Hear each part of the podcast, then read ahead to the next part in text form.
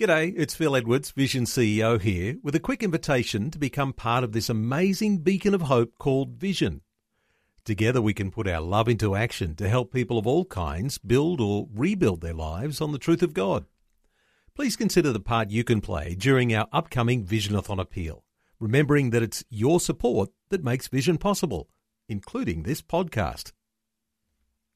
Life, culture and current events from a biblical perspective.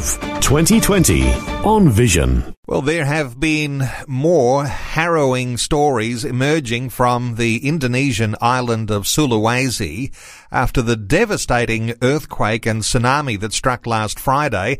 Experts think the tsunami could have been triggered by an underwater landslide that followed the tremor. The death toll has continued to climb and rescuers have continued to find bodies and hundreds have been buried in mass graves. And authorities are trying to stave off any spread of disease. Meanwhile, it's believed there are still many, many people trapped in the rubble of buildings destroyed by the earthquake and tsunami. And there's been criticism that aid agencies have not been on the ground fast enough.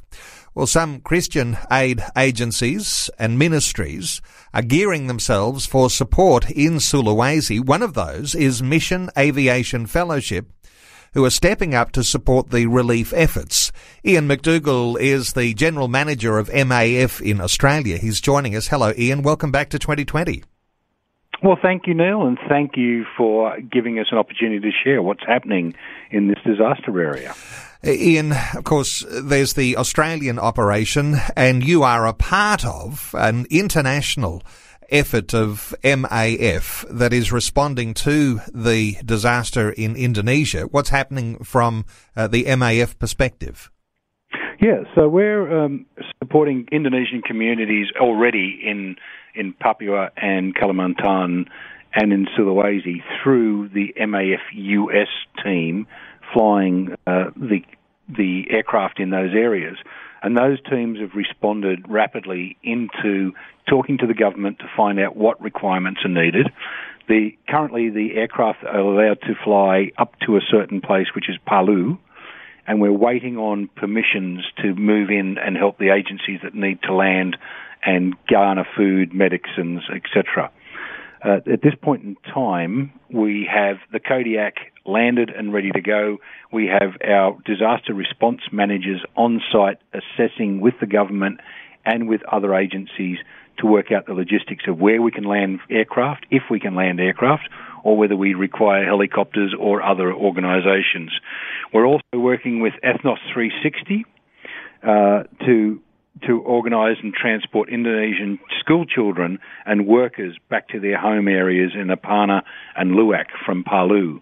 So there is there's transportation already happening. There is things happening on the ground with the different agencies. There is a number of first responder agencies there, but they are waiting on information from the government to be able to move in quickly and rapidly into the right locations and safely, because as you know, over seventeen hundred houses have been submerged in, in the Palu area alone. So there's a lot to be done. And this is interesting that in two thousand nine, which is almost nine years to, to, to the day it happened, is when the last one was there. We were there, so we are known, and we are already starting to talk to the agencies that need transportation to get their medical equipment in to those regions. And clearly, your good reputation in Indonesia will hold you in good stead as you seek to step up those efforts to be involved in this relief process. Uh, Ian, are there any reports that are coming through from M A F pilots or from your contacts in Indonesia about uh, the sorts of things that, you know, we've been hearing reported in the media, but are there any reports coming through from pilots themselves? Yes. So the, the reports we're getting so far is, is the lack of electricity and the unstable communication lines and channels. So what's happening is that it's because of the areas that have been damaged, um, most of the, the reliance is on communication. So currently we're, we're talking with a number of groups about putting V SATs in uh, or a V SAT dish into the area so that we can actually start to get communication lines back up and running. And then Ethnos um, three sixty Aviation as well are there, and we're working with them to partner in, and get these stories through. But the, the biggest issue that we're seeing at the moment is food, medication to people, and fresh water. So they're the three things that we're looking at to transport in first. Okay, now, if there are airstrips available, that makes it a little bit easier for taking off and landing. If there's not, how do you get some of those supplies in, or do you need to rely on uh, other efforts to do that? No, well, what we do is that um, we we look at where there's roadways or parts of roads that are still capable and wide enough to take an aircraft. So part of the survey work that the government's doing is looking at landing strips or possible landing strips, which could be roadway, it could be a mountaintop, it could be an area that um, has enough. We need around about four hundred fifty to five hundred metres minimum to land and to be able to take off again. So we're looking at those areas, and, and part of the survey we're doing via satellite as well as with the government is to ascertain the best places to land. The alternative then is to do ship drops, where we drop things out of the plane with parachutes into locations, and then the ground teams will pick it up from there. But the issue of getting ground teams in is, is the is the first and foremost area. Uh, concern. If we can get teams on the ground to do the assessments, they can tell us what medications or what food or what water they need, or even equipment. So it could be just a transportation of equipment into those areas. So that's what we're waiting for as we go through. It does take time, but it also means that we do it right. Ian, the disaster response team is part of the international body of M A F, and you mentioned that there'll be Indonesian aircraft that will be primarily used. Is there a likelihood that we could be called upon here in Australia for Australian aircraft to be used in Indonesia? That is correct. We, we're waiting on that call. Um, we, we look at using assets that are closest to the area. So it could be that the Australian aircraft that are currently working in P N G could be called across the border. Um, and if, if that's the case, then we will move some of the assets from Arnhem Land appropriately to make sure that we cover off all our services. And of course, uh, M A F personnel here in Australia, is there a certain eagerness or enthusiasm to be a part of the relief effort there? Uh, or do you ask for volunteers? How does that all work? Yeah, so what happens is in our disaster response team, we have pilots and engineers and ground staff that are trained up in specific disaster response work, especially in the logistics field and the communications field. And so they come from our pool of, of missionaries on the field right across um, M A F, and then they are the first responders. And then from there, if there's other requirements, we work with the other agencies to see where their people are, because each agency has a specialty. Ours is logistics and getting people into the field and getting them out of the field. Um, and so we look with those, and then the, those other groups work on their groundwork. Ian, what do you think of criticisms that come to aid agencies not being fast enough on the ground? Uh, clearly these things are a sophisticated effort to en- enable uh, the sorts of relief to happen that, that comes through uh, people like yourselves with uh, M A F aircraft. Uh, I, I guess uh, everybody wants to see the help there straight away, but it's not always possible. Yeah.